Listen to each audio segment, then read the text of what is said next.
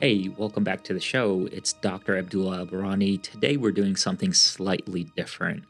We're starting a new series where we highlight uh, economists and or other business uh, thinkers. So if you have your favorite business thinker that you want us to highlight, please leave a comment.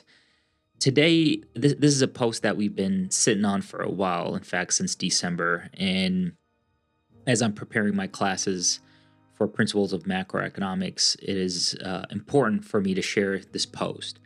And this post is about uh, one of the most influential economists that have impacted my teaching specifically at the principal levels, and that is Robert Solow. And uh, Robert Solow uh, is known for a lot of things, specifically the Solow growth model that I teach every semester.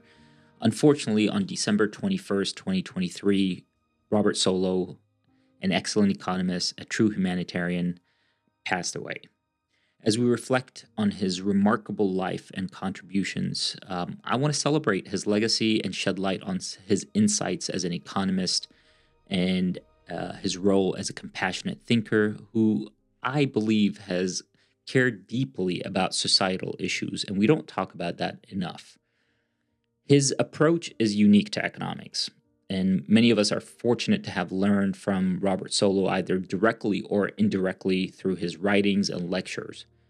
One of his most notable qualities is his ability to simplify complex economic concepts, make them easy for everybody to understand. As recalled by Stephen Levitt, his teaching approach was to break down intricate economic theories into clear, straightforward explanations.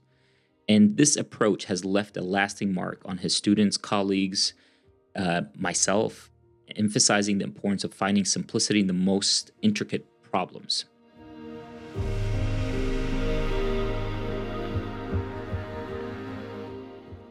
In, in a profession where you're rewarded for being complex and confusing at times, Robert Solow's work was straightforward and straight to the point and easy to understand. And that's why I teach his model in the principal level courses. His work is focused on economic growth. Um, he made significant contributions to understanding of that topic. And he emphasized that economic growth, while critical and crucial, should not be an end in itself. Instead, he argued that uh, the focus on economic growth should be accompanied by thoughtful consideration of its imp- implications on society, equity, and the environment.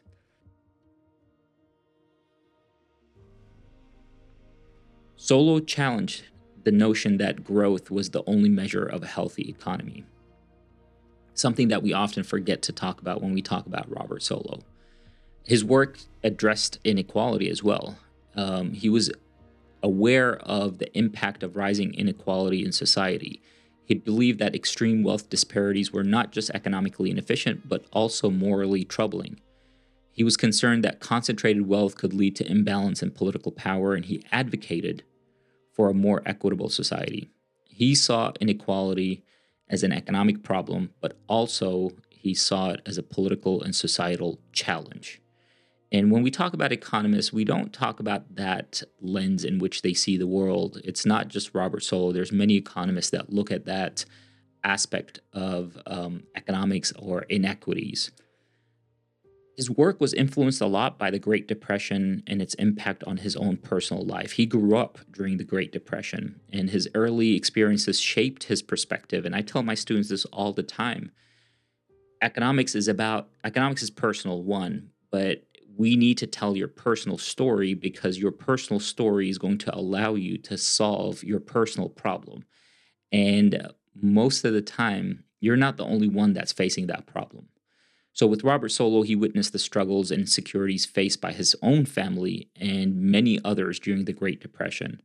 And early in his life, that instilled in him a deep appreciation for economic security and stability, which later would influence his economic outlook. Robert Solow is a humble economist. He was intellectually curious, and his curiosity extended far beyond economics. He embraced a multidisciplinary approach to the way he did things, uh, drawing insight from various fields. And his way of thinking often cross the boundaries of traditional economic thinking. And I appreciate that about him. And I appreciate that about the many economists that try to see the problem that they're trying to solve from different perspectives. As the semester goes on, I am a week away from starting the Robert Solow uh, chapter or the chapters on economic growth. And you know, it's important for us to acknowledge his impact on economics and his commitment to addressing societal challenges. His legacy will continue to inspire future generations of economists and thinkers to explore economic growth within a broader context, considering the well being of all members of society. And one of our objectives here by highlighting economists from different perspectives, I know we're starting with Robert Solow, who's well known but I hope that we start to uh, highlight others from across the experience levels and how well known they are, because it's important for my students and for myself as well to know the work that people are passionate about and support that work. Uh, Robert Solow was intellect- intellectually curious and he had a humility about him and he pursued a fair and equitable society. In a couple of weeks, as I said, as I cover the concepts of economic growth and cover the Solow growth model, I'll make sure to take the time to share with my students more about Solow as a person, which I have not done in the past, but it's important for my students to know the economists that have influenced the way I think.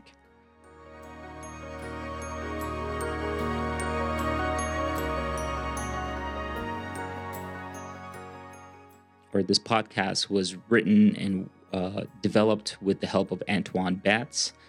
So, um, love to hear your thoughts on it. Do you want to hear more about other economists or business thinkers, thought leaders? And if so, leave a comment and tell us who would you like to hear about. See you all on the next episode.